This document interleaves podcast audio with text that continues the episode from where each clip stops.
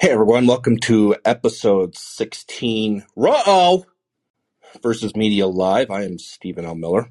You're, I'm kind of your host. I don't like to think of it as a host.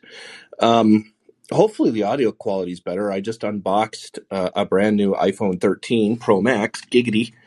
Um, so we get this is going to be a fun test. I'm having trouble with like how big it is in my hand. I feel like I have tiny hands now because I've never had a Pro Max. But uh, the thing about getting older is my eyes are getting shoddy, or so I'm turning into that old man where I hold it right up to my face and squint. So hopefully that's going. Um, yeah, right off the bat, I'm I got people commenting on my typos. I'm not fixing those. Um, speaking of old man hands and chubby fingers, um, but uh, but thank you for for pointing that out. Yeah, midterm ejection issue is a pretty good one. I think I'm going to leave that. Um, I have a feeling people will have opinions today already I see the callers are a sausage fest. So, ladies, because this is abortion, um, and we do have strictly defined genders in this dojo, feel free to chime in, speak up. Um, I'm going to talk a little bit about obviously the media reaction to all of this. And as I talked about a recap on my podcast this week, we're already seeing kind of the typical playbook come out. Um, the uh, pro life side is disinformation. That's their fun new one. Um, we're seeing obviously Jim Sciutto and CNN saying that uh, federal law enforcement is is raising the heightened alert around uh, Planned Parenthood clinics uh, when the Capitol fence just went up around the Supreme Court building within about 20 minutes of this leak happening, and not a single person in media will tell us who they're protecting that building from. Why did this fence go up? Not a single person. It's one of my favorite ongoing bits at this moment. Just why? Why is this fence going up? Who are we? Who are we protecting from? Zaid Jilani on Twitter had a good point where he said uh, they they really want you to believe that the side that looks like it's going to prevail in this decision is going to cause riots. That's uh, this is the new hard news CNN for everybody. Um, they're obviously not fooling anyone with this. But that has, of course, been one of the reactions. We've obviously also had Judd Legum and his uh, gang of corporate media misfits trying to get corporations to weigh in on this, just like they've been doing with the, the All Star game and like they did with the Florida Parental Education Rights Bill. Uh, except if you notice, there's a there is a noticeable lack of traction on this front. And today, uh, Juddle was upset at the fact that there appears to be a PR firm advising these companies not to get involved in this, or they're going to have a three month he- PR headache like Disney had, which hasn't really worked out for Disney the way that um, everyone thought, including the former GOP Smart Set Strategy Group. Um, so we have that obviously happening. Their their lack CNBC issued a tacit threat in one of their stories where they, they reached out to Home Depot and Walmart and CVS and all of these companies you know, demanding a statement and they just they didn't pick up the phone. And so you can already get kind of the seething frustration that they have going on with this. Uh, the other thing is I, I if I had to guess, this is probably a volatile issue for the ejection that Republicans probably would rather not deal with um, you know you're you're coasting along and now there's there's there could be a possible bump. I personally don't see this being a enormous factor in uh, come november. Um, but they'll they'll certainly try to make it one. Um, on the other hand every democrat in the country now is probably going to have to avoid Bret Baier's show. And if you want to know what the national freakout over all of this is it has very little to do with uh, a birthing person's right to choose or anything like that. It's the fact that, as I said on my podcast, Roe v. Wade kind of lifts the duvet off this entire debate for, for Democrats who have gone from, you know, what we always talk about with Bill Clinton, safe, legal, and rare, to uh, pretty much if the head is popping out and the woman changes her mind, just guillotine that thing and, you know, discard it. Uh, pardon the graphic. We're going to get a little graphic here today, I can tell you. Um, but as we saw with Tim Ryan on Bret Baier, and I plan to play this clip tomorrow on my podcast, uh, it's the one question that they don't want to have to answer, which is do you believe in basically abortion without limits up to nine months and up to the crowning of, you know, the little tyke skull? And Tim Ryan completely avoided answering that question and stumbled and stumbled and said, uh, It's up to the woman. Well, you can just about kiss his chances in Ohio goodbye with that answer. And every Democrat in the country is going to have to be faced with that. And so, um, without, I don't really care what your topics, your questions, your comments are. Uh, we'll get a little bit nuts, uh, to quote Michael Keaton. Um, where I come from, this is basically get rid of it and send this back to the states where it belongs. We already have several states that have codified it, regardless of if I agree with these laws or not. It's California, Washington, Oregon, Colorado, I think New Mexico or Nevada, one of those kooky desert states, and then pretty much the entirety of the Northeast. And so, uh, again, the freak out is that this is going to be sent back to some of these purplish states maybe even some of these blue states, and they're going to find out just how popular or unpopular uh, trying to abort a, a nine month old human life is actually going to be. And if you want to know what the freak out is, that is 100% all of it. That they're going to have to answer for this now. Uh, they'll avoid it. They'll, of course, they'll, they'll go to safe networks, CNN, MSNBC, NBC, whatever, who will, you know, obviously provide a safe haven for them on this, but they're not going to really be able to avoid it in debates with local media, which is where some you're going to get a lot of these clips coming.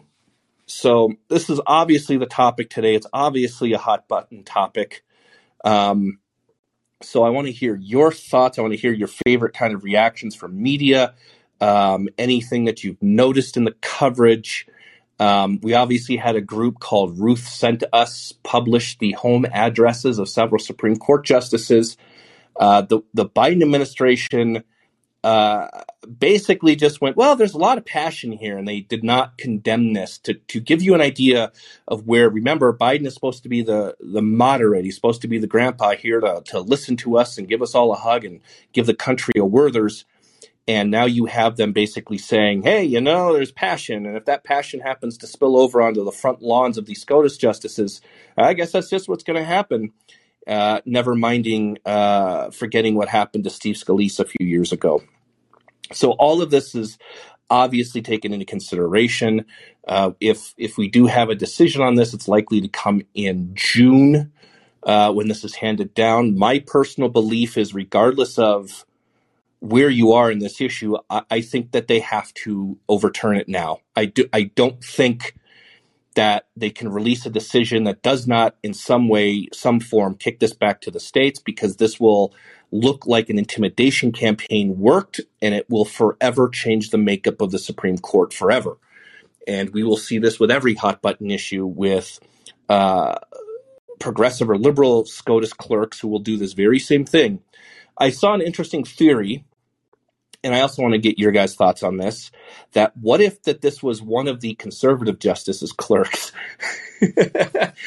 who did this in an attempt to shore up a 5-4 or 6-3 decision. And I think that that's interesting because right now we don't know who's doing this. We have the Marshal of the Supreme Court, Louise Mensch, finding out frantically who did this so we can issue the death penalty or whatever, whatever people are saying. Um, but this is why I personally have kind of refrained from uh, any Twitter threads or any speculation about who this person is. I think that that's irresponsible, and especially in the wake of what happened with Libs of TikTok last week, um, I think that people have to refrain from exercising kind of amateur sleuthing in that way and, and partaking in it by weighing in on it as well. So those are all the fun things we're dealing with that we weren't dealing with last week. So this is kind of a happy hour. Keep it keep it happy and keep it light and pretend we're all sitting at the bar having drinks. I'm currently not, but you can. And like I said, uh, I particularly, as usual, want to hear from the ladies uh, on this topic.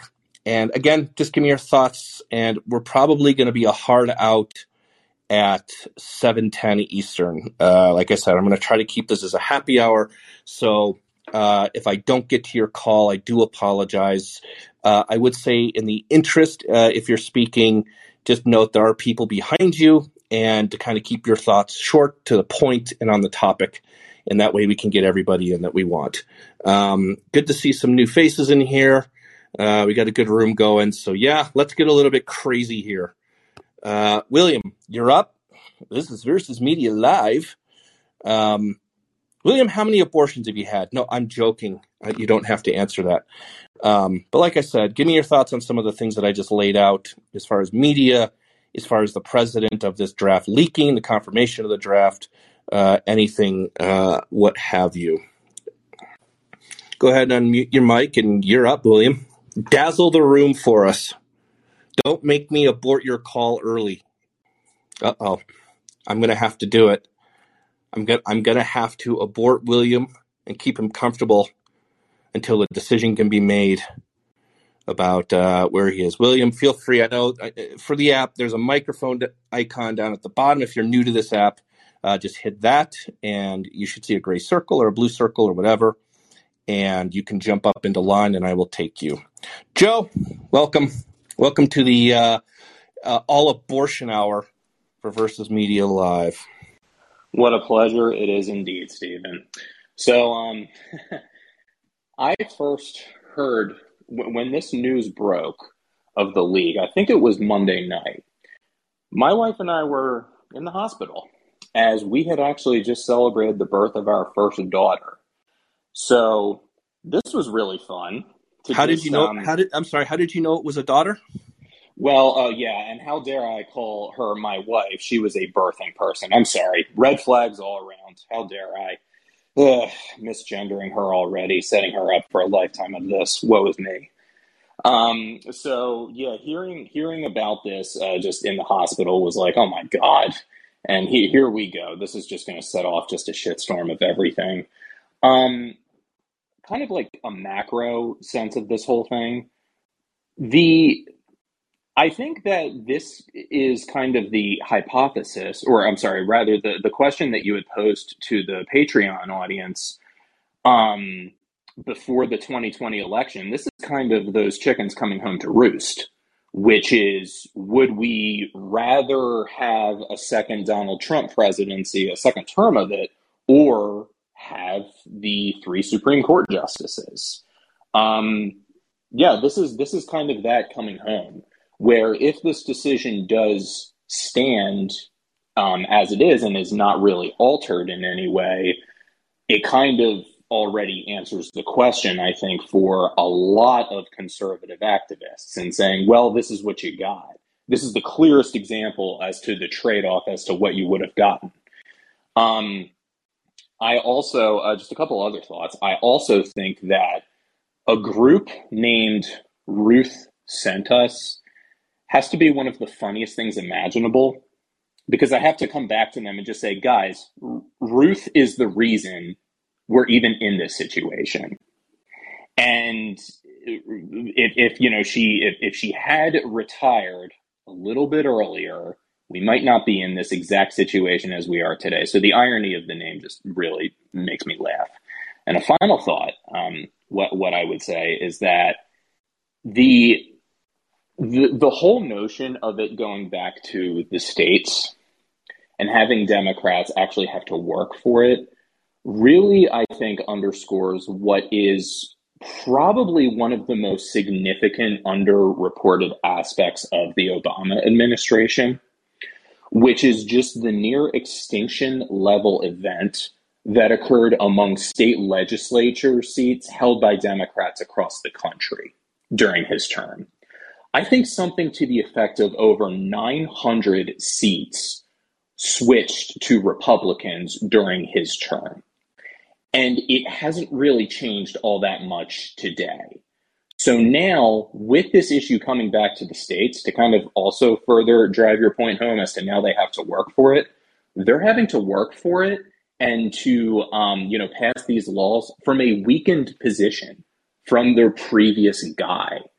And I think that that is also a significant part of the panic that is setting in among them, which is that the previous guy put us here. We're kind of up shit's creek without a paddle. And now we have even less levers to pull than we had before.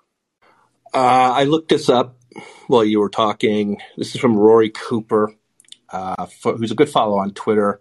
Uh, he's partner of Purple CCU Politics. Uh, he's he's a former GOP uh, staffer strategist guy.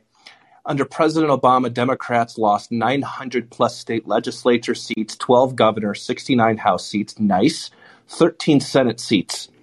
Um, I think there's a lot of truth to what you're saying that this is a party that gave up on legislating over the past 10 to 20 years and have completely relied on lawsuits in the courts because they thought, like academia and culture and media, they thought that they had the courts. And so they just gave up. They gave up trying to govern. They gave up trying to legislate. They just said, "Hey, you know, we're just we're going we're going to sue for marriage. We're going to sue for abortion. We're going to sue for this. We're going to sue for that, and hope that we get it." And um, they obviously got with Roe v. Wade in '73. They got gay marriage, which the, the, one of my fun things is is as almost as soon as this leak came out, you had a section of the LGBTQ community screaming, "What about us? That they're going to come for us next." And abortion has been a mainstay issue of the Republican Party and the political right for, for 50 years since since Roe happened. Nobody's talking about gay marriage. That does that make me hesitant to jump on the wagon that says they're not going to try to overturn it? Well, no, because they could. Um, but it was interesting that as soon as this came out, every pet group started jumping out and saying, well, "What about us?" or "What about racial, you know, interracial marriage?" Eric Swalwell saying that uh, on Twitter. Um, you're talking about a party that completely gave up legislating, and because they couldn't, they lost state legislatures. Um, you said, you know, Ruth sent us uh, and I had, I just, I all I could picture in my mind was Pee Wee Herman walking in the bar and saying, "Large Marge sent me," and everyone just dropping their silverware and going, "Ruth's been dead for five years, sir." Um, the other person you have to blame, obviously, is Hillary Clinton, who thought spending time in New York City with the cast of Hamilton and with Gwyneth Paltrow in L.A., you know, gooping their vaginas or whatever the hell they were doing, was more important than visiting the state of Wisconsin for 104 days when you look back on all of this, you really look at how much Hillary Clinton's campaign had. That they thought that they had all of these states locked up, and all I got to do is just you know go here and go there, and it, it, there's no way they're going to go with the crazy guy. Oops, we went with the crazy guy. And you know, I did ask this question before the election, and this could be a good one for people to answer now: is would you would you trade one Trump term for three Supreme Court justices? Meaning, you know, he doesn't get reelected, but you did get three Supreme Court justices, or do you take a second Trump term and God knows what happens? You know, we have a horse in a hospital. And like Joe said, he, that's kind of where we are now. So a lot of people, you know, have to kind of come to reckon for that. And what's what's really interesting about this issue is, you know, this isn't populism and this isn't you know Trumpism. This isn't uh, you know J.D. Vance or you know the new right or anything like this. This is a core bedrock issue of the political right, and now you really get to see where the rubber meets the road with some of the pundit class, as we saw with Bill Kristol, who you know seems to be taking the side of the Democrats and who asked Roe, Roe v. Wade to go a few years ago. Matt Taibbi pointed that out along with myself and a few others. And there, there's certain sections of again the coalition of the very concerned that seem very very quiet on this. And again this is one of these core bedrock principles no matter where you are on the political spectrum where it, it really is uh, uh, a, a, one of these core issues for the political right similar to gun control is for the political left. And so you need to really pay attention about who is speaking up about these things and who isn't because again this this isn't tariffs and this isn't some of these new Trump policies that came out of his presidency that the right has adopted. This is one that's been there all along and that goes for Trump switching from pro choice to pro life to pro choice to pro life to pro choice and whatever. So you raise up pretty much all the good points that we see happening with this um, it's still funny to me that when this happened, all, all the networks like CBS and uh, ABC went running to Hillary Clinton for her opinion. And, you know, I saw a lot of people comment on what's her name? I think Anna from the Young Turks, who just absolutely lost her ever living shit. And Pete, you know, I saw the right dunking on this, and I saw those, and I'm like, I think she's the only one that actually gets it. That you have you have a party that has overpromised their activist base on so many things to where we're you're gonna kind of start to see a revolutionary tea party on the left. I've said that since Ocasio Cortez's election, which was could be measured with Eric Cantor. And so I mean, they, they, they were, pro- I mean, Joe Biden promised during the campaign to codify Roe v. Wade into law. Well, it turns out he can't do that. He doesn't have the votes. And, you know, they talked about codifying Roe v. Wade and doing all of this stuff, and you don't have the votes. You never had the votes. And I think it's Charles Cooke who pointed out that Joe Biden thought, and his people around him thought he was going to be fucking FDR when he won by 40,000 votes and has a 50 50 50 split Senate. I mean, this is not a president with a mandate to do anything. And of course, he went yeehaw, and now inflation's out of control, and they think that abortion's going to win the day. Uh, I, I, just I don't see any of that happening. As I'm looking at, as I kind of have Twitter up in the background, Jennifer Agiesta, I believe that's how we spell pronounce her name, director of polling and election analytics for CNN. New CNN polling comparing pre and post polling the draft opinion does not appear to have shaken the midterm landscape. So th- there goes your great white hope there, Dems. And like I said, I don't think you know the D, the, the, the DCC, the, the the Democratic Party is out here saying every Republican is going to have to answer if they believe Roe v. Wade should go. Yeah, well, you guys are going to have to answer if you think abortion should be allowed up to nine months, including birth and that is actually that language is actually in the federal bill that Chuck Schumer is going to force his party to vote on next week. Uh, like I said in my description, you probably, if you're on the political right or Republican, don't want to have to deal with this headache. Um, but it looks like you have, you know, the entire Democratic Party going full Leeroy Jenkins on this. So, Joe, uh, it's good to hear your thoughts. Congratulations, by the way, and congrats to you and your birthing body. Um. What what what did you end up pronouncing your small human life, and what was the name? The small human life is we decided to pronoun it with a her, and her name is Paige. So so like Elliot Page. yes, yes, exactly. Joe's gonna be like before, before it was known Jo- as Elliot. Joe's gonna hang up and go. We need to change the fucking name now Yes, Yep, So- yep. I'm, I'm running. I'm running down the stairs right now. before the ink is dry on the birth certificate, which doesn't actually count anymore on passports or in hospitals. So you you brought your she her they into a wonderful world, Joe. I did. I, I, I- I certainly did. Well, th- thanks as much as always, Stephen. Thanks, Joe. Uh, good, good to hear thoughts. Good timing on all of that. Um, it's probably good that when this draft came down, jo- Joe and his fellow birthing body didn't go, ah, cool, get rid of it, get rid of it. So uh, it's always good to hear from Joe. Chad's lawn mowing service, one of my uh, one of my subbers is up. Chad, same topic, same everything. Uh, give me some thoughts. Dazzle the room with us. Um, don't make me abort your call early. Okay.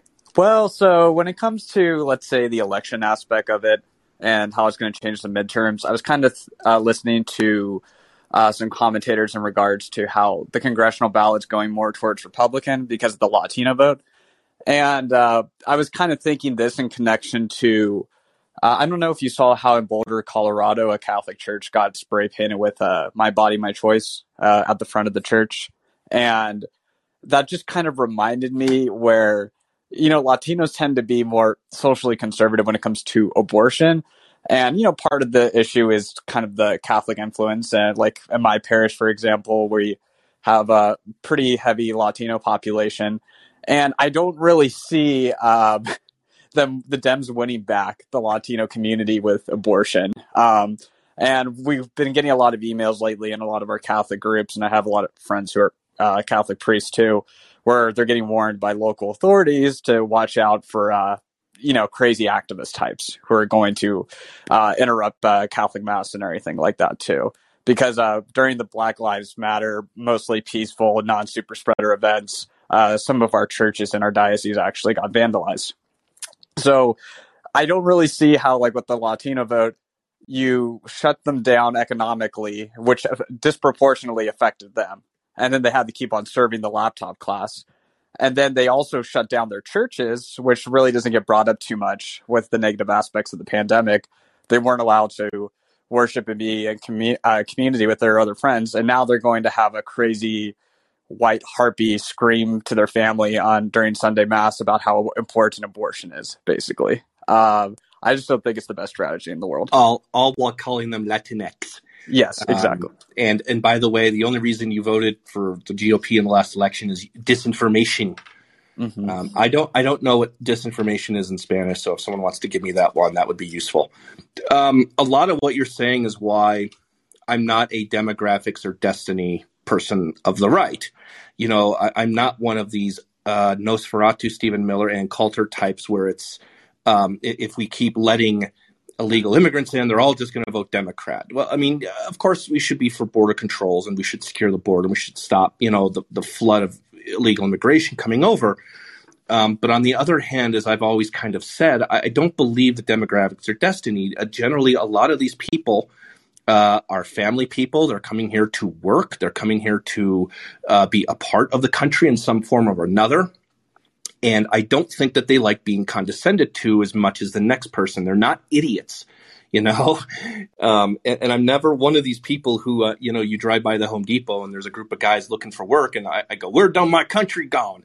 You know, I, I joked back in 2016 the GOP should be at the border with hot coffee and voter registration, and, and Marco Rubio and Ted Cruz speaking Spanish to everyone.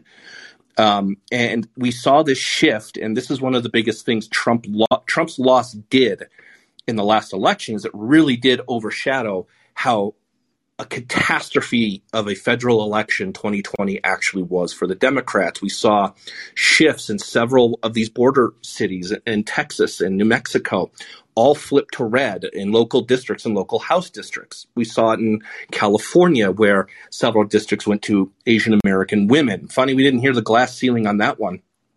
And just now we saw, I think it was an article in the LA Times this past week where it was kind of sounding the alarm that you you have Democrat reps switching to GOP reps or Republican reps because their communities are changing.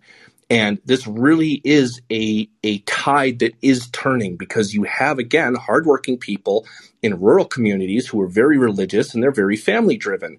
Um, the I mean, it, it, not to get too blunt, but you also have some of these people who know that our you know our our our birth laws here, where if you if you birth a baby on American soil, it's a citizen.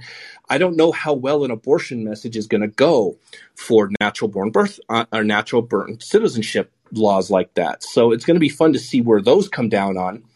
Um, as again, this demographic does kind of turn red. The other thing we're seeing is a little bit of a shift in the African American vote, and it's not that they will vote Republican, but they might stay home and you know, you have an administration that is, I think you're seeing a community of people that are also being tired of just pandered to with bullshit language. And, you know, you have kind of a white savior complex happening on the left. You know, you have the Robin DiAngelo complex, which is you need to defund the police. And you have these African American communities saying, no, I want my fucking kids to be safe too. No, no, no, you're going to get shot and we need to defund them. And it's like, lady, who are you? Like, you don't live here. You're not someone who would walk through the, you know, uh, south side of Chicago at two in the morning if somebody gave you a million dollars to do it. And so you're starting to see that shift. And I and I made this. I mean, you you have this real shift happening. And this week we talk. The the Biden administration is talking about banning menthol cigarettes.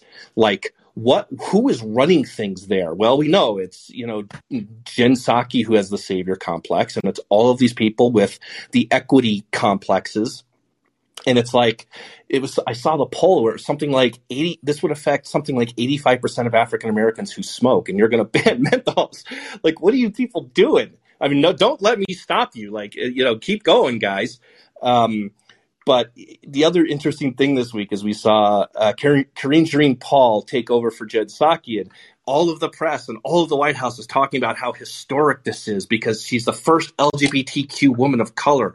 Literally, the only box she's missing is that she's in a wheelchair. And you had all the press, and they're talking about this representation matters. And I think I even said to Eli Stokols on Twitter that it's interesting that you in this White House think that this is going to matter to the African American community who is seeing their grocery prices go up, inflation killing their families as well, and gas prices going up. And you think that because they made an African American woman press secretary, that somehow this is going to carry your vote. Um, so, like I said, all of these things, and I do hammer the right on this. I'm, I do believe in border controls. I'm not one of these kick them all out guys. You know, I just I'm not. Um, if they're here to do hard work Um, I think we should welcome in. I think we should make the process easier, and we should also revamp the visa system, which is where most of our immigration problems are.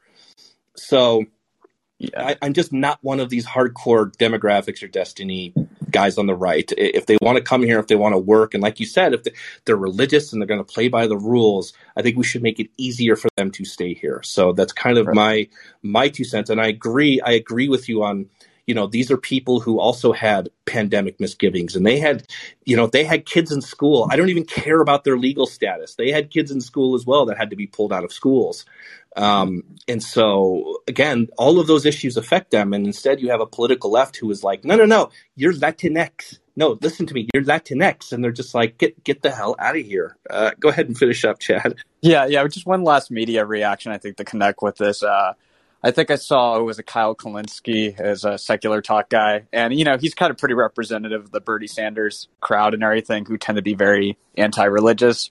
And he was mocking the idea of praying for protection for the Supreme Court justices saying pray for these nuts. But then at the same time, he's surprised when Nina Turner, Nina Turner, the candidate uh, he was pushing for, only got 33% of the vote in the Democrat primary in the uh, Ohio uh, House of Representative race. So uh, yeah, yeah, I mean Bernie, Bernie Sanders, Bernie Sanders went down both to Hillary and to Joe Biden. So and, he's talking about running again. So, uh, I mean, as I said, and with Liz Warren and student loan debt, she couldn't answer this question on the View today.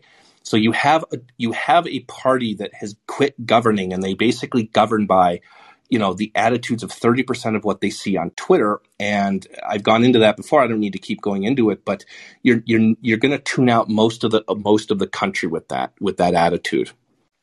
Yep. Thanks, Stephen. I appreciate thanks, it. Thanks, Have a good one. Good to hear from you. Yay, we we're breaking the sausage fest here. So Donna, uh, give us your thoughts on Roe v. Wade, whatever, and, and, and anything else. I'm sorry that I had to. I think I cut you off last episode, but we were getting long in the we were running longer than Gone with the Wind, so I had to kind of get out. So it's good that you're here. Thank you, Stephen. No, you didn't cut me off. That it was perfect. Um, and I'm also one of your subbers, which I would like credit for that. Th- thank um, you for subscribing, so, Donna. Not only am I here to bring some estrogen to your sausage fest, but I'm also here because I have a unique perspective that you might be interested in and your listeners may be interested in. And uh, that is because when I was 17, I got pregnant and uh, I was in a state. Well, actually, it was 1978, so it was post RV. Wade. Um, yeah, Roe Roe versus Wade, and um, the male that I was with didn't want a child, and I wasn't capable of taking one on my taking care of one on my own. So I was living in Arizona, and uh, went and had the procedure done, and uh, I was given no, um, you know, didn't get to see the the ultrasound or anything like that. They didn't even do one. They didn't offer one. And uh, so I had the procedure done. And as a Catholic, I was very hurt and upset and thought I was going to hell because of it. And then when uh, I became old enough and got married, I had a child. So I have that unique perspective. Um, what bothers me about Roe v. Wade is that and and Democrats in general with this or liberals or not I'm not liberals, I'm sorry, leftists, is that um they're all for the popular vote until they're not. And why not give it back to the states? We're not inhibited from traveling from state to state whenever need be or want to be. Um I don't understand their it seems like a fetish you know, I scream my abortion. Uh, it's they they almost like they're in a club. It's really disheartening because I don't even think these young women realize how traumatizing the experience is. Not only uh, emotionally, which it will live with you for the rest of your life, but physically. I thought I was going to die the night I mean, I just really thought I was going to die the night. So physically, they don't even know what the hell they're they're going to experience, and yet they act like, "Oh, I screamed my abortion," which they probably never even had one. Um, and then when you do give birth and you see that life, and to think that these people are talking about aborting it at nine months. Like you said, with the head crowning, not to get graphic, but my God, when are they going to stop? Are they going to say, well, she didn't want her child. It was a year old. She didn't want her child. It was two years old. When does it stop? I hear these these these are the radicals that are out there right now. These are these people are crazy. This is murder. Now, I'm not saying that it should. Maybe I'm a, a libertarian on this person on this point because I do believe that it should still be made available to those women that are in danger, those women that may have been in the position that I was in, that I had no capability of taking care of a child at 17 years old. But I can tell you, if there are women out there listening, I was one of the women that came, got pushed out by a nurse out of the abortion clinic and I got spat at. I was spit on. And that was no way to handle it either. You know, so the other side, the, the diehard GOP that want to take it away completely, they're wrong also. So it it should still be made available to the women that really do need it.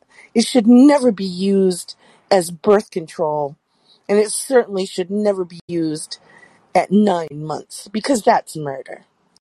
And maybe eight months. Uh, yeah, I m- I was fortunate. I caught my pregnancy early. I had it at eleven weeks.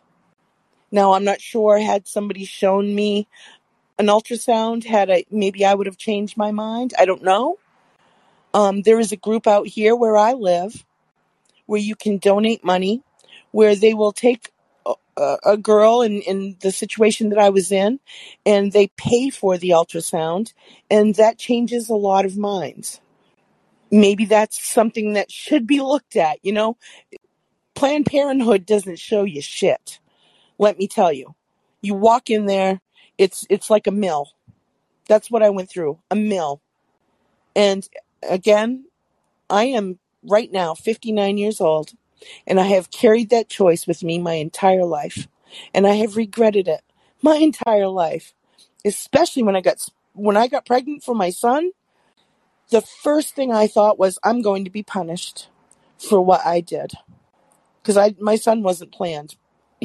However, I knew I I knew I wasn't going to the clinic, and I also felt that my God, now I'm going to be punished because of what I did.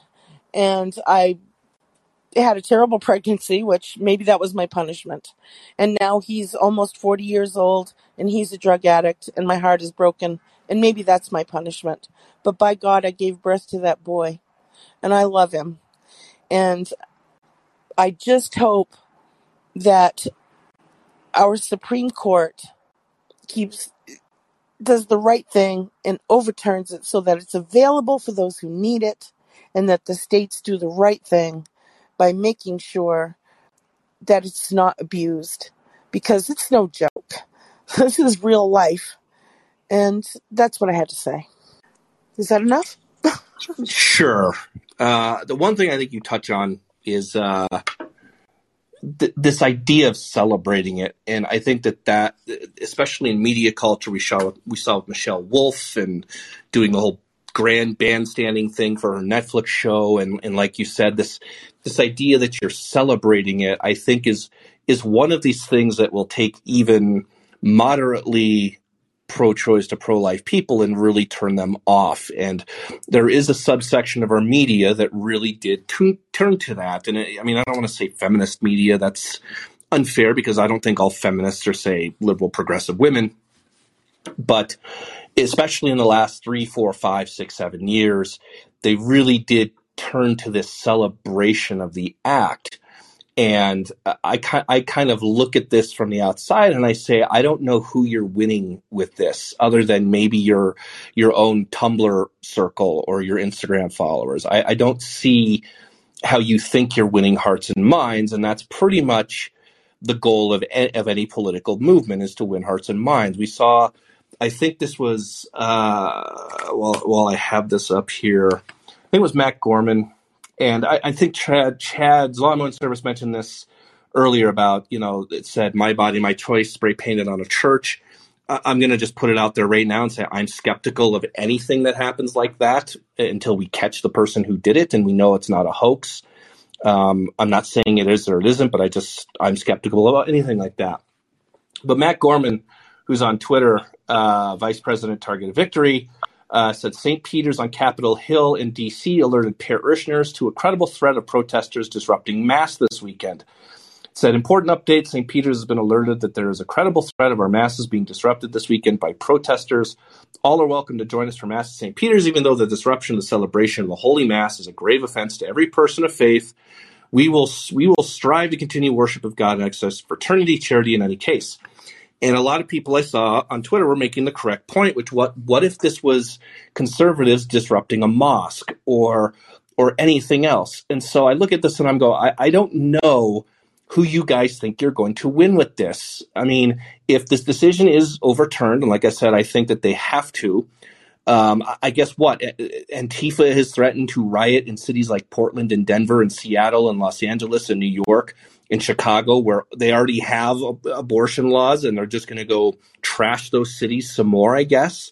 So I think people are beyond the point of being apathetic towards that kind of stuff. Where it's like I said, if you guys are going to go out and celebrate this stuff, and you know do do a marching grandstand um, or or whatever, then I think you're going to turn off a lot of people. I think a lot of people are, are kind of where Donna is, which is um, in circumstances where it's absolutely necessary. And I think that this is even polling that shows this, where in circumstances where it's necessary and uh, even you know, as much as we, the pro life has to tolerate this in circumstances like where Donna mentioned, um, if it's 11 weeks or whatever, I think most people are willing to tolerate that or look the other way. Um, I, I, don't think most of the country is at outright banning it for, for every reason forever. Now, on the flip side of that, I don't think most of the countries, uh, you know, when that thing is popping out, I changed my mind. All right, get the chainsaw. And I don't think anyone is there either. There is, I think that there is a broad middle here. And the problem is, is you have, for the most part, one political party who, again, as I said, uh, is panicked that they're going to have to go to the state legislatures and introduce legislation where they say up to nine months. And even in some of the most progressive areas, you still have su- suburbs and you still have people who aren't terribly politically active. They're not NYU students um, who who are going to go for that. So if I think if there was a section of media who and our entertainment culture and our celebrity culture who could pump the brakes a little bit on on celebrating this act. You need to shout it and get it put on a cake or making TikToks or you know, like I said, Michelle Wolf's one I think was a, a huge moment and her show disappeared a month after that and it's like hey guys correlation maybe cause causation maybe correlation on this so I, I do can, agree. I do agree with that aspect. So Don, if may, you can, may, uh, may I break in just? Yep, just just wrap up. Give me give me some finishing thoughts, and I'm going to get to Pierce. Go ahead. Yeah, the the thing that really burns my ass is that th- this is the same party that screams "My body, my choice," and yet wanted to insist that I go get a vaccine. And there there is no. Uh, there is they they they have screwed up this country so bad with closing businesses and and making people lose their jobs because they wouldn't go get the vaccine with their federal mandate. And yet they want wide open fields with this. The hypocrisy is just too much. And that's all i wanted to leave with. Thank you stephen. Have a wonderful weekend. Happy mother's day everybody.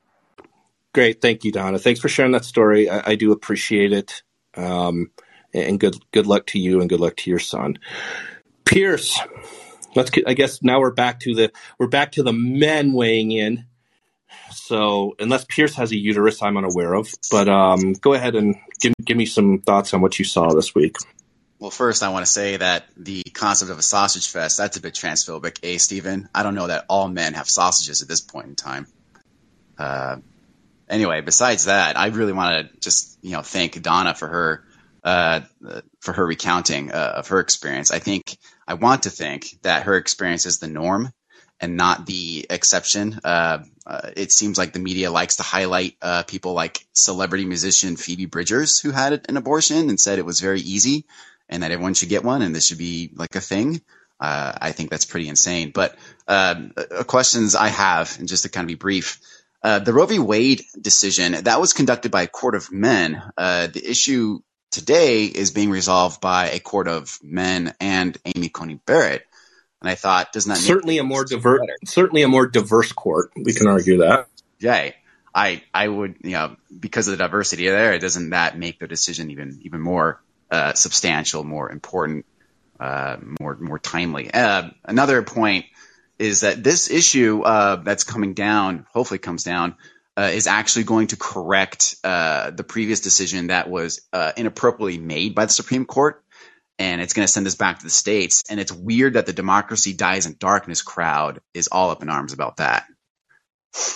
Uh, yeah, and, and, like I said, I mean, so a, a, smart thinking person says that you go, well, wait a second, you guys are all big on democracy and anti-insurrection and everything, and, and yet here we are putting a fence around the Supreme Court building, and that this is going to be voted on in the democratic process, and no one's really losing. I know that there are states with trigger laws, which is if Roe v. Wade gets overturned, that abortion bans at certain lengths and times gets gets automatically implemented.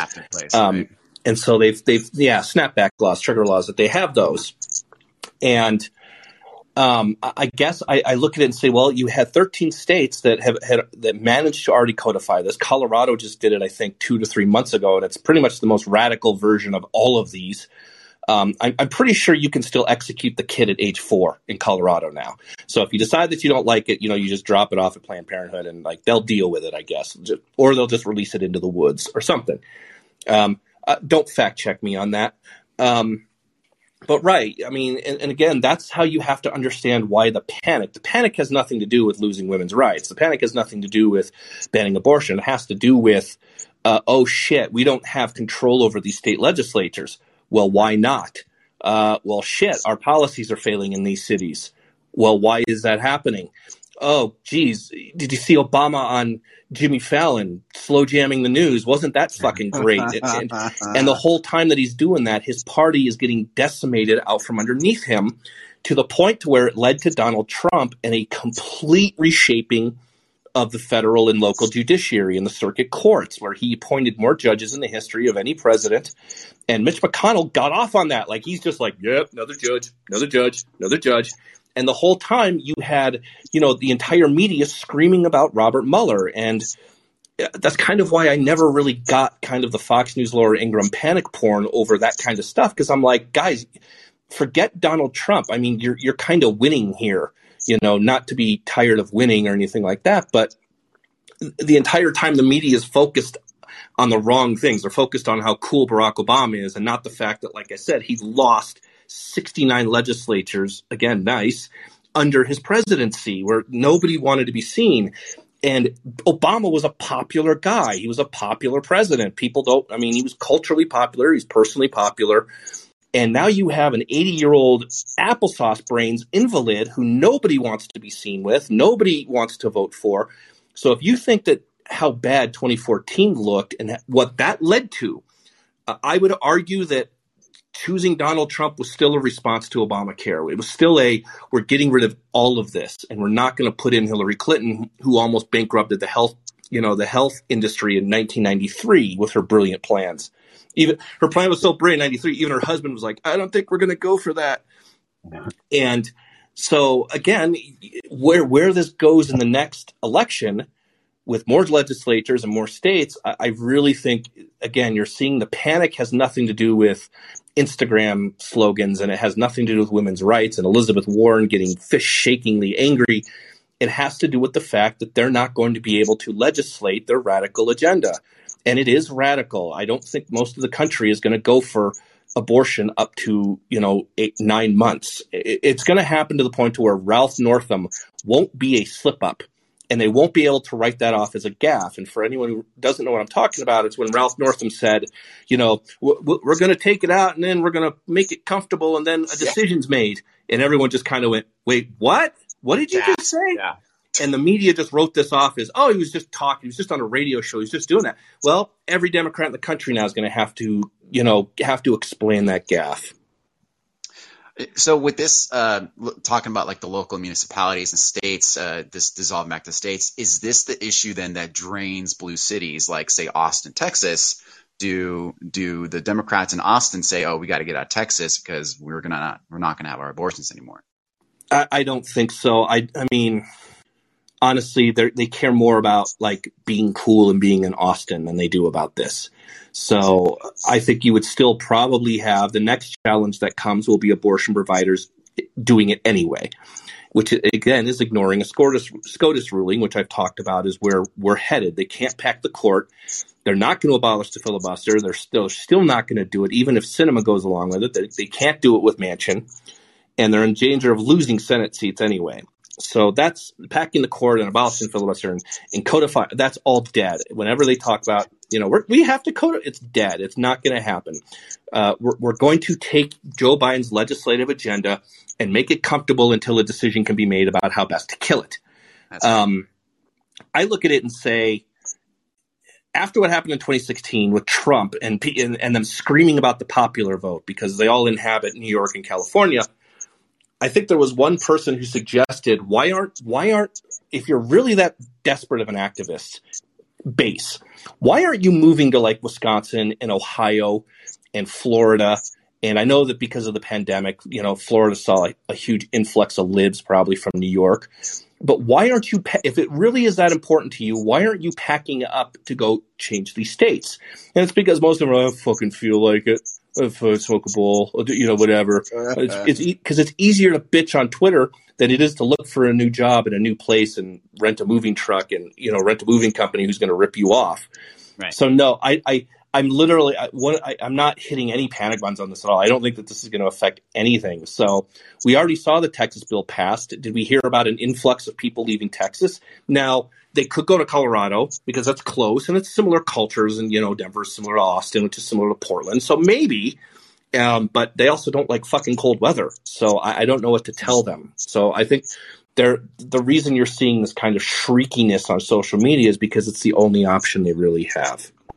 I see. Uh, two more points. Disinformation in Espanol would be la desinformación.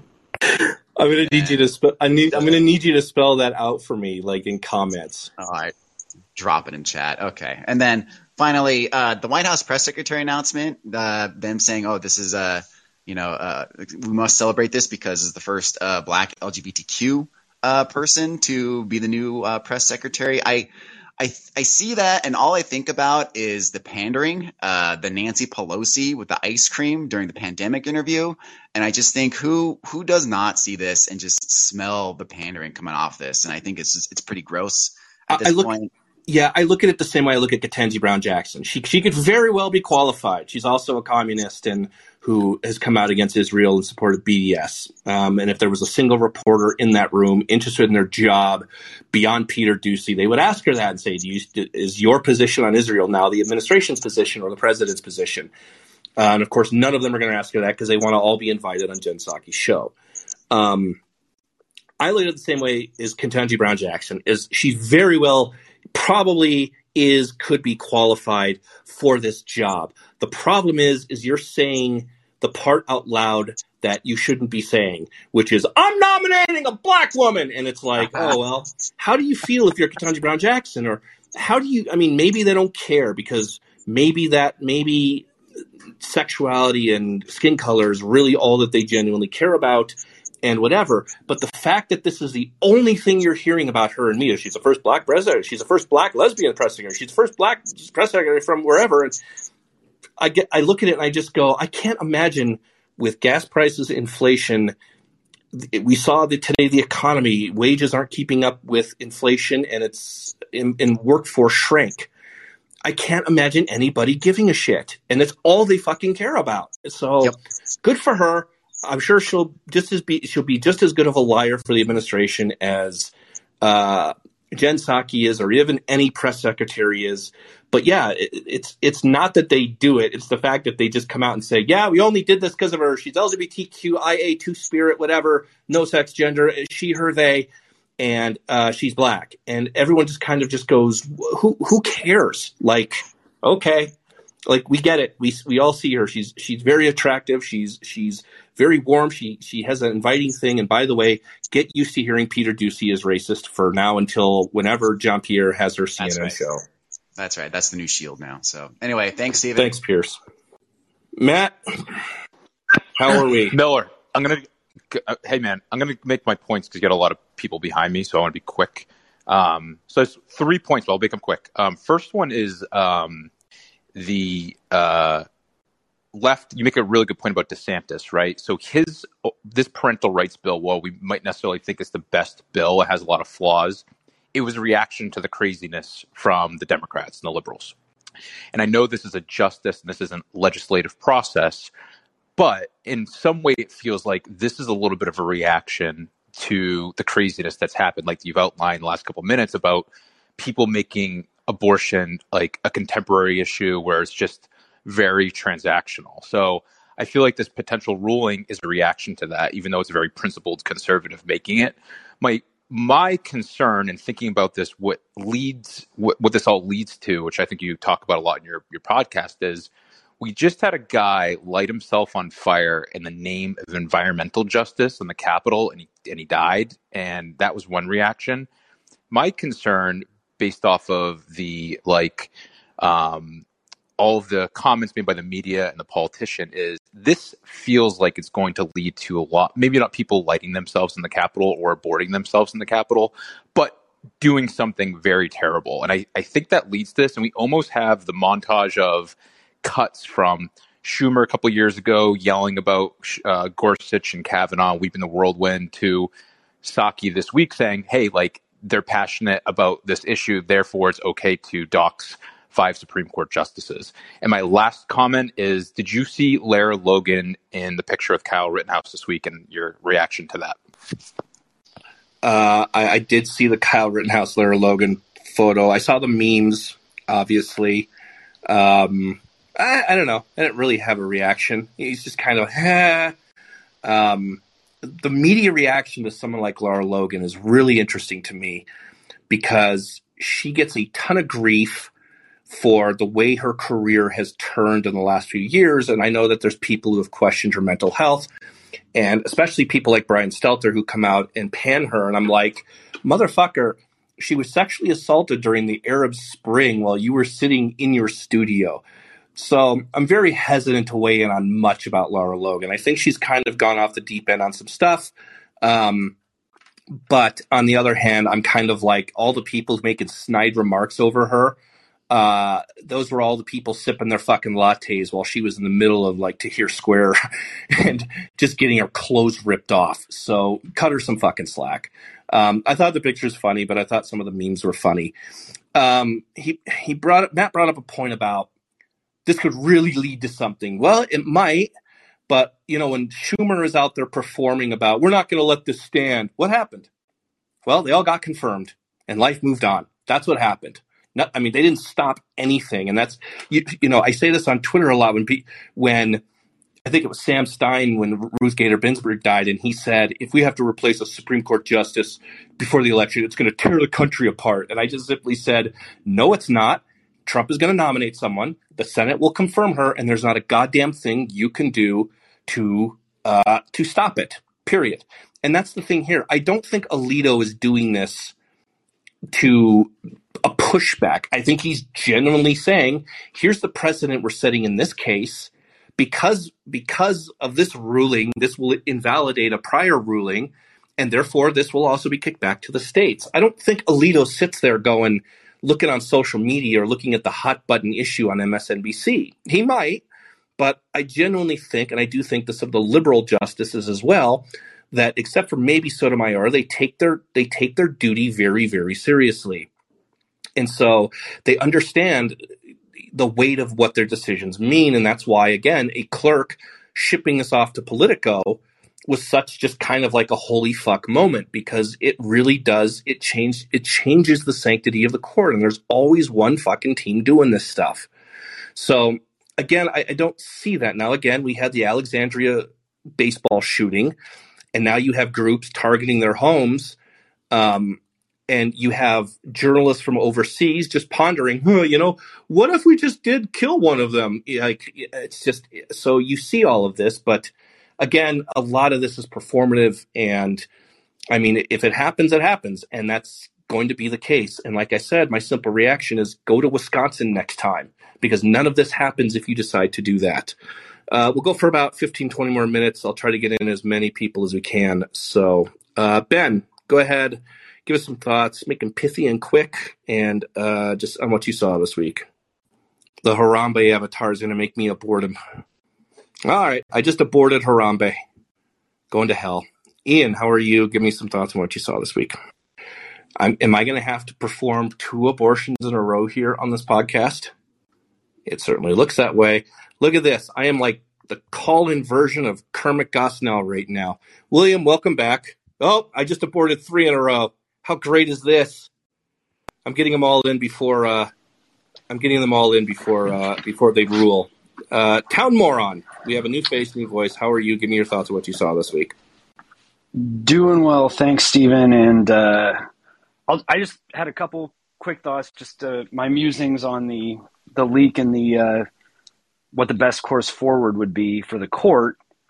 And I've also seen all the kind of speculation about you know, this was a conservative justice trying to shore up votes. I just don't understand that. I don't get it. I think if that's you mean case, you mean you mean the leaker or the an actual Alito trying to shore up votes? Uh, a, a conservative clerk, sorry, a conservative clerk for one of the justices leaking the draft to try and shore up conservative votes, and I don't understand that because I think unless you simultaneously uh, leak you know, here was the five, we had five votes, but this is no longer the case. Um, then you mobilize the right group of people. You mobilize the people to say, justices, do your job and, uh, you know, overturn Roe. But I think j- just around a few days before the leak was instead there are five votes to overturn Roe. So if the leak was there's five votes, then leaking the opinion as well um, you know, would would make no sense because it would be mobilizing the wrong side, uh, uh, which is exactly what we're seeing. It mobilized the people who are trying to put pressure now to flip a vote. Um, so, you know, kind of an Occam's razor thing here. I think the, a liberal clerk makes far more sense, or employee, or anyone else who simply sympathizes with the idea that Roe needs to be protected at all costs. Um, but then my second point was as far as what the best course for the court to do, I don't know. Maybe this is just uh, just in case by some peculiar chance the chief justice is listening in today. Um, you know, everyone always talks about how concerned he is with the legitimacy of the court, the legitimacy of the court, in ensuring that the court remains this prestigious institution uh, that remains above the fray.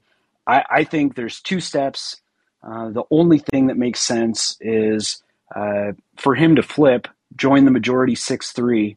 Um, you know, his vote doesn't matter in terms of what the outcome would be if there are already five solid votes, but he gives it a little bit more of an imprimatur. Plus, it means the Chief Justice is on uh, the side of the majority, and then I would issue the opinion immediately.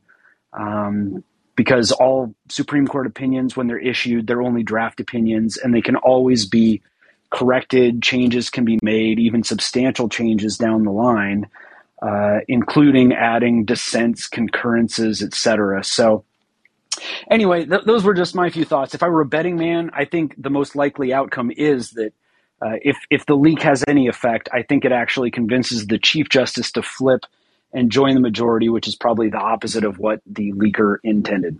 Thanks. Uh, thanks, town moron. Uh, some very un unmoronic local town thoughts. Um, I'm kind of with you. I, I, I think that this is probably an activist clerk on the left. I do bemuse and I do think it would be funny if it was a if it was a clerk on the right. And the only reason I think that is because I like chaos. Um, and it doesn't matter if it's chaos on my side or that side. It would be kind of fun to see the the reaction and the justification for it. And I I can see the argument. That's the other thing. I can actually see you know, they thought that maybe Roberts flipped or, and so they were like, nope, I'm releasing this. I don't see them going to Politico with it. That's the only, that's to me the dead giveaway is Um, I don't. I wouldn't see them going to Politico. I'd see them going somewhere else, maybe like Daily Wire or National Review or, or Breitbart or someplace. But um, it, it's fun to at least, you know, question and look at beyond identifying people who it may or may not be. That's bad, folks. Don't do things like that. Um, I think what I saw with Roberts, and I, and I and anyone who wants to correct me on this can do so in comments or whatever, that he, he had basically said in the draft or one of the drafts that he was he was fine with the Dobbs decision, but wanted a more limited in scope thing. He didn't he didn't want to go as far as overturning Roe. So it was going to be a six three decision on Dobbs, and it was going to be a five four decision on sending it back. Um, and remember what we heard last week and I haven't seen this really mentioned, is it came out that Roberts wasn't writing the decision on Dobbs. And that set alarms all over the media because they thought that that was the first giveaway, which is, well, who's writing it then? And they thought either Barrett or possibly Alito. And what's interesting is that whole thing has kind of been forgotten all of a sudden. That that was an actual like one day news cycle where it broke that uh, Justice Roberts was the, the chief justice was not going to write the decision on Dobbs, which it probably does. It probably means Kagan's not writing it uh, because I don't see Barrett and Thomas and Alito all going for it. So it must have been one of those three who's going to write the majority, and that's what set off the alarm bells. And of course, this week we have the draft leaked to Josh Gerstein of Politico. And of course all of the entire media you know locking arms behind him and saying that this is just this is just how media works. Well no it's not how media works. Um, so interesting thoughts. And like i said if I, I, like i like the at least the theory that somebody posted that what happens if this is actually a uh, if this was actually a conservative clerk who was who thought Roberts was getting squishy or or one of them was getting squishy, I mean, excuse me, the one thing I said is one thing I said is they, they have they have to pretty much rule now with similar language that's in that draft. You cannot you cannot reverse. You cannot say because the integrity of the court was compromised, we're not going to decide. You can't do that. You cannot show that this tactic works in the future. I think you have to pretty much stick to your guns. And if they burn the Supreme Court building down as Ian Millhiser and a bunch of other idiots are calling for, then that's what's going to have to happen. Um, you cannot, especially if you're on the Supreme Court and you're one of those four justices, you cannot absolutely decide to go back because for all the shit that Donald Trump screams about the court not hearing his election lawsuits and everything, and he's he's screaming about Kavanaugh, he's screaming about Barrett and they're traitors. Um, I think for the most part, a lot of GOP voters look at that as noise and they just go, ah, it's just the fucking boomer dads at it again. Dad's ranting about the election again you know, they kind of do that thing. Well, if they backtrack on this, and let's say Roberts, Thomas, and Alito suddenly vote not to do it, that's that's to me is all the ammunition Trump probably needs to get into 2024. So, if uh, town, if you have any finishing thoughts, real fast, uh, I'll give you those, and then we'll wrap up with these last Megan, Brandon, and Julia. I, I, tell you what, I'll just finish with the explanation for the name, which is uh, also dates myself in that uh, it goes back to the days of AOL when I discovered that Village Idiot wouldn't fit as a screen name. So uh, it, has been Town Moron ever since. Thanks a lot. Thank you, Town Moron. I do I do like the old schools. I do I do like those. Uh, it's good. We have like we have two uh, at least birthing people here to wrap us up, including Julie at the end. But Megan, uh, give me your thoughts, whatever they might be, on what you heard this week. Hello. Hi, got you. Um, good. Um, yeah, I was going to just touch upon what Donna was talking about a little bit, where I think a real effective thing um, for women is, you know, like she was saying, being just shoot out the door would be the ultrasound things. And I've heard this promoted in other areas about how that's such a game changer. Um, I mean, my, my very, very best friend had an abortion for reasons of, uh, someone we worked with threatened her career. Um, and I think, you know, she really regrets that now. And, um, I think if she had gone through, I mean, me, myself, I have two girls, um, nine weeks at the ultrasound. Obviously you can see the heartbeat, but she was kicking and doing all kinds of punching and stuff. And I think that would be a real game changer. So, you know, instead of spitting on people at abortion clinics, you know, that would probably be something that maybe people on the right could really look into as far as advocating for that. Um, that's just the sec- other thing I was going to mention. Wondered if you saw comments from my esteemed governor Pritzker about when this came out earlier in the week about this being a dark day. And um, I thought it was really interesting language that sounded like a 16 year old wrote. But um, what did he say here? Um, no matter what the atrocity of an opinion the Supreme Court officially rolls out this summer in regards to Roe versus Wade, abortion will always be safe and legal here in Illinois. Illinois is and will remain a beacon of hope in an increasingly dark world. I'm like, what kind of language is this when you're talking about abortion? Um, or birthing people. I all I, heard there was, all I heard there was some rampant transphobia, just like we heard from Mazie Hirono and the governor of California. Yeah. Um, boy, they, they they really talked themselves into a corner on this. And I, as I've said on my podcast, it's the thing I'm enjoy. I am absolutely enjoying the most about all of this. That suddenly two weeks ago we didn't know what a woman is, and and we couldn't define it, and now it's all hands on deck for women's rights. Yeah, just you just talking about women who call Illinois home. You know, every corner of this country. So, you know, obviously you mentioned Illinois is one of those states that have codified it. Um, not shocker, but I was like, heard that language. I'm like, who wrote this? when you're talking about abortion, about beacons of light and dark day. This was a dark day when this opinion was leaked. Um, anyway, so those are my thoughts. Great. I mean, you're you're seeing kind of the the TikTokification and the social mediaification of a lot of these guys, where you know their messaging is put in charge. Because again, a, lot of Democratic politicians and Megan, thanks. I'm going to just move on to Brandon. Uh, a lot of these politicians, again, especially in the Democratic Party, think their base audience is that group. They think it's Instagram. They think it's TikTok. They really think it's Twitter, and so they try to do the "How do you do, fellow kids." Pardon the irony of abortion on that one. Um, and that's largely what it has to do. Uh, I'm not too familiar with Pritzker, other than it's pretty much assured he's going to be in jail in five to ten years on corruption, like every other Illinois politician. So, yep. thanks for that, Brandon. Um, hey, Brandon, go ahead. Oh, sorry. Hey, can you hear me, Stephen? Yeah, Megan, if you can okay. go ahead and mute your mic, I think it's a glitch. Thanks, Megan. Go ahead, Brandon. Okay. Yeah. Hey, I'm I'm I'm proud of myself. I actually managed to hit the unmute button instead of the hang up button this time. So. Think about how I feel. Um, like every every time I do it, I do like the sweaty guy meme where it's like mute button or end room.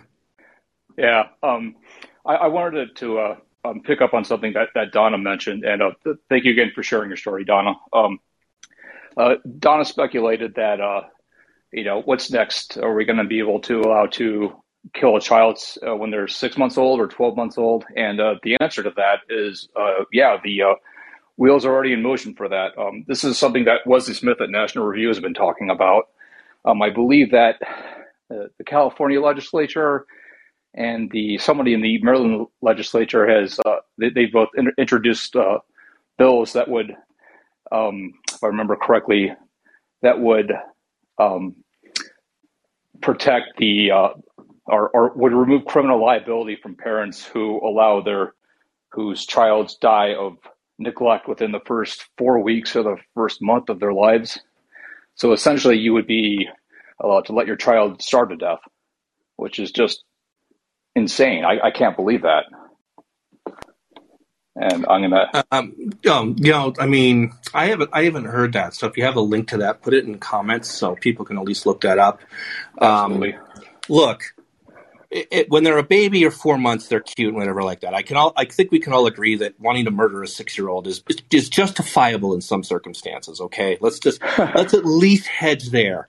That some parent everywhere hasn't just thought about it, just being like, okay, I'm just going to leave you in the bathtub until you're 12. Um, so I don't know. Maybe they'll call this like the, the train spotting law. Um, but again, yeah, you're you're going to see because they don't stop, and if they get to the point where Ralph Northam said, which is, you know, we're we're gonna we're gonna talk about what to do with this thing after we've removed it. You kind of you think about, well, wait a second. I mean, this is how they've pushed and pushed and pushed. It used to be safe, legal, rare, and then it used to be first trimester. And again, most people are like, eh, I'm not really, okay. I'm not, I don't want to be in the room for that, but uh, okay. And then now you you're at a point which is no limits And again, where where does it go from there? So I, I I haven't seen this law, but I it doesn't shock like what you're describing wouldn't shock me because in the name of equity, we can't punish mothers who can't afford them and we, and should the thing you know die of starvation or neglect or abuse you know hey it, we'll just we'll we'll file a misdemeanor charge on that. Um, i'm kind of of the opinion of what we saw this week which is if anyone can storm a stand-up comedy stage with a gun with a knife in it and attack you know one of the most famous comedians in the country and face no felony charges whatsoever i think all bets are off in some of these places. So it, it, it would be interesting, and these are comments that I think would be great in a debate. It would be great to at least hear what some of them think uh, on this, and if that's exact, if that's where they would want to go. But the second that somebody would say, in the name of equity, we have to do this, um, or if you have Ibram Kendi or Robin DiAngelo propose this idea, or Nikole Hannah-Jones, they're going to be all on board for it because we, we can't upset the, that wing of our party, essentially. Um, but yeah, I, I haven't heard about this. I'll, I'll, look into it. And I think you said it was an author. Did you say it was someone in National Review who wrote on this? Yeah, it was Wesley Smith. I'll, I'll go ahead and uh, post those in comments. Cool. I, I ha- yeah, I haven't read that, so that's that's one I'd be interested in reading as well. Um, but yeah, I mean, who knows? I guess again, we, we can call it the you know non neglect equity uh, childhood forgiving law or something. They'll come up with some fucking name for it, which will make everyone go, "Oh, that that can't be bad." We'll call it the DBART D law, and it's like anyone who says they speak anyone who speaks German can't be bad. So, yeah, um, I mean, who who knows where they go from there. All right, thanks, Stephen. Have a good weekend. Thanks, Brandon. It's good to see uh, some new colors. Julia, you're up. You're our last one. It's good. It's good to end with a birthing person. So give me your perspective and give me your thoughts on anything that you saw this week, media or the draft decision or, or anything else. Oh geez. Am I gonna have to, how many how many phone call abortions have I performed? There she is. Hey she's, Steven, she's sorry. viable. She's viable. We're good. Hey We're good. Steven. I, I still could do it right now. I could abort her right now because she's just but I'm not going to. Julia, thank you. thanks. This is my first time on your call in. You, can hear me okay yeah, now, yes, right? I can. You picked a good. T- you picked a good day, Julia. Okay. Great. very, it's very Happy cheerful. It's very cheerful around here today. A lot of levity. well, thanks so much for taking my call. I followed you over from the Conservatarian, so I've been Well, following you for a that was your while. mistake. I'm glad I could finally make one of your call ins. Um, one of the things I just wanted to say was, you know, when I heard about this leak from the Supreme Court, I realized I didn't. I don't really know how the voting process works for the Supreme Court. Um, you know, we'd always hear about them hearing um, testimony on Yeah, C they, SPAN. they basically cut the head off of a chicken and drop it onto a big board with lots of different rulings, like they did on South Park, and that's where they it happens.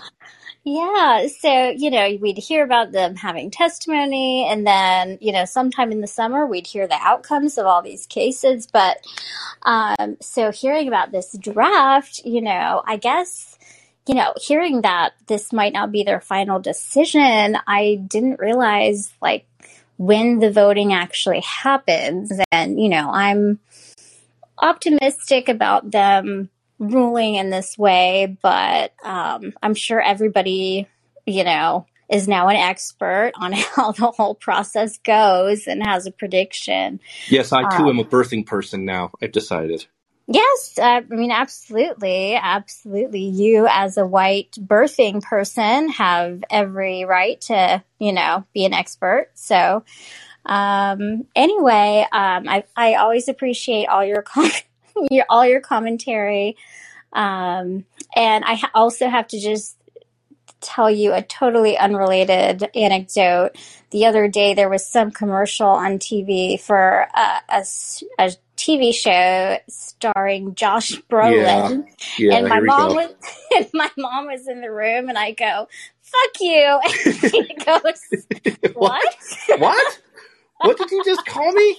and I was like, "Don't worry about it." But anyway, Yeah, I it's love. no, no. Yeah. What's fun? What's yeah? I've, I've had a couple of people say that because they've gotten an ad for a new show, with Josh Brolin, and it's funny because that whole bit came about because of pro-life and abortion. It's where I, and for those who aren't in the know, I have kind of an ongoing thing on my podcast. It's also a takeoff of the duck from South Park, which is it's interesting to me that our media has kind of frozen out conservative views. And this is another thing about this debate that, you know, maybe we'll get into if we decide to do a second show on um, on abortion. Yay! Which is you have a media that is 99% you know on the side of the progressive left and planned parenthood who have award shows for journalists et cetera we just saw kate smith from cbs news go become the head lead news content of planned parenthood and so you have a news media that is literally frozen out any and all conservative views on this topic and that's the same goes for guns and I think I noted at the time, like the only conservative, r- remote conservative voice you could find anywhere in mainstream media other than Fox News was Meghan McCain on The View. Mm-hmm. Well, she's not there anymore, and now they have a rotating, they have a rotating group of people, um, and some of which who are very much not conservatives anymore.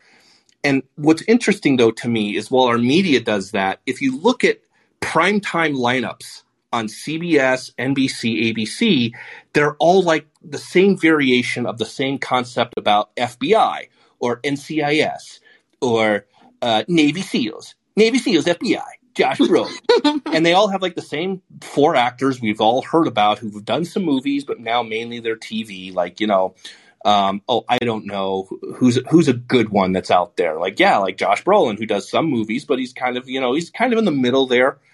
Um, and so I just started riffing about how our media is like how how these how these companies like how NBC, CBS, all of their journalists are just like left wing fucking activists. But then when it comes to their primetime lineups, their every show is about cops or firefighters mm-hmm. or the FBI or Hawaii NCIS, you know, Marine Navy SEAL investigators and starring Chris O'Donnell. Fuck you. And so that's kind of where that whole it actually that whole bit came from the pro life point of view, which is like you cannot turn on any one of these stations and have a reporter or a journalist reporting on how is this decision playing in some of the redder parts of the country without calling them dumb hick rubes or saying they're just religious cuckoos or or anything. And anytime that a reporter tries, like say Salena Zito or whomever, they get made fun of by the Dave Weigels and the Daily Beast and the Huff Post and the Cool Kids table. And it's and so you have an entire media right now. I think it was uh, Will Saletan from the Bulwark today just said that this is gonna this is a mistake for the GOP and this is gonna energize the political left. And now you have a poll saying no, it's not. And that's because you have a media which is 98% minus, say, Fox, and I'm not counting Newsmax or OAN or Truth Social. You have a media that is completely frozen out any conservative perspective on this issue, which means they're ignoring 50% of the country. But then when it comes to like post evening news, their entire lineup of shows is Navy SEALs, FBI, Chicago Fire, LA Paramedic, Seattle PD, Seattle NCIS. Yeah! And you get the music and it's it the, that just that paradox to me is fascinating. Where it's like I said, our news media is all liberal, but then come prime time, they're all pandering toward like the conservative audience by like doing Tom Selleck is is Dr. Watson in in Chicago Navy SEAL NYPD. Fuck you. Whatever, whatever it is. So uh, it's funny that you met. I've had a few people mention the thing with Josh Brolin, but it is funny that that like you just go fuck you, and your mom's like whomever's like, what, what did you just do? What? so now you have to get her to sub to the podcast to understand. That's the only way out of this. Definitely. And I think it's so funny. Like the left continues to eat its own. And like that Elon Musk cartoon the other day where he stays the same, but the left moves farther left and eventually he's considered on the right. And, you know, with a lot of these older audiences, I think they're not they're not conservatives. They've never been Republicans, but they look at the left who are like I'm not a biologist. I don't know what a woman is. And they're like, well, I don't love Trump, but like, I, I can't get on board with that. So I'm really looking forward to November, but uh, I really appreciate all you do. I think you're so great. I listen all the time, and I'm glad that I was able to finally catch you on call. Great, Julia. I'm glad. I'm glad we got to end with a birthing body uh, and a birthing body's perspective, at least today. So thanks, and, jo- and join more of these by all means. Jump in. I like to. I like to hear new voices, and I like to hear from a lot of new voices. So there's that. Okay, great. Have a great weekend. Thanks, Julia. Take care. You too. Um, yeah, we, we're not going uh, two and a half hours today on this. so again, uh, I'm glad we got to fit in most everyone. If you weren't able to to jump up or whatever, uh, just make sure uh, you have the call-in app and you should check the schedule. I think you guys do get an alert when it says that I've scheduled a new show.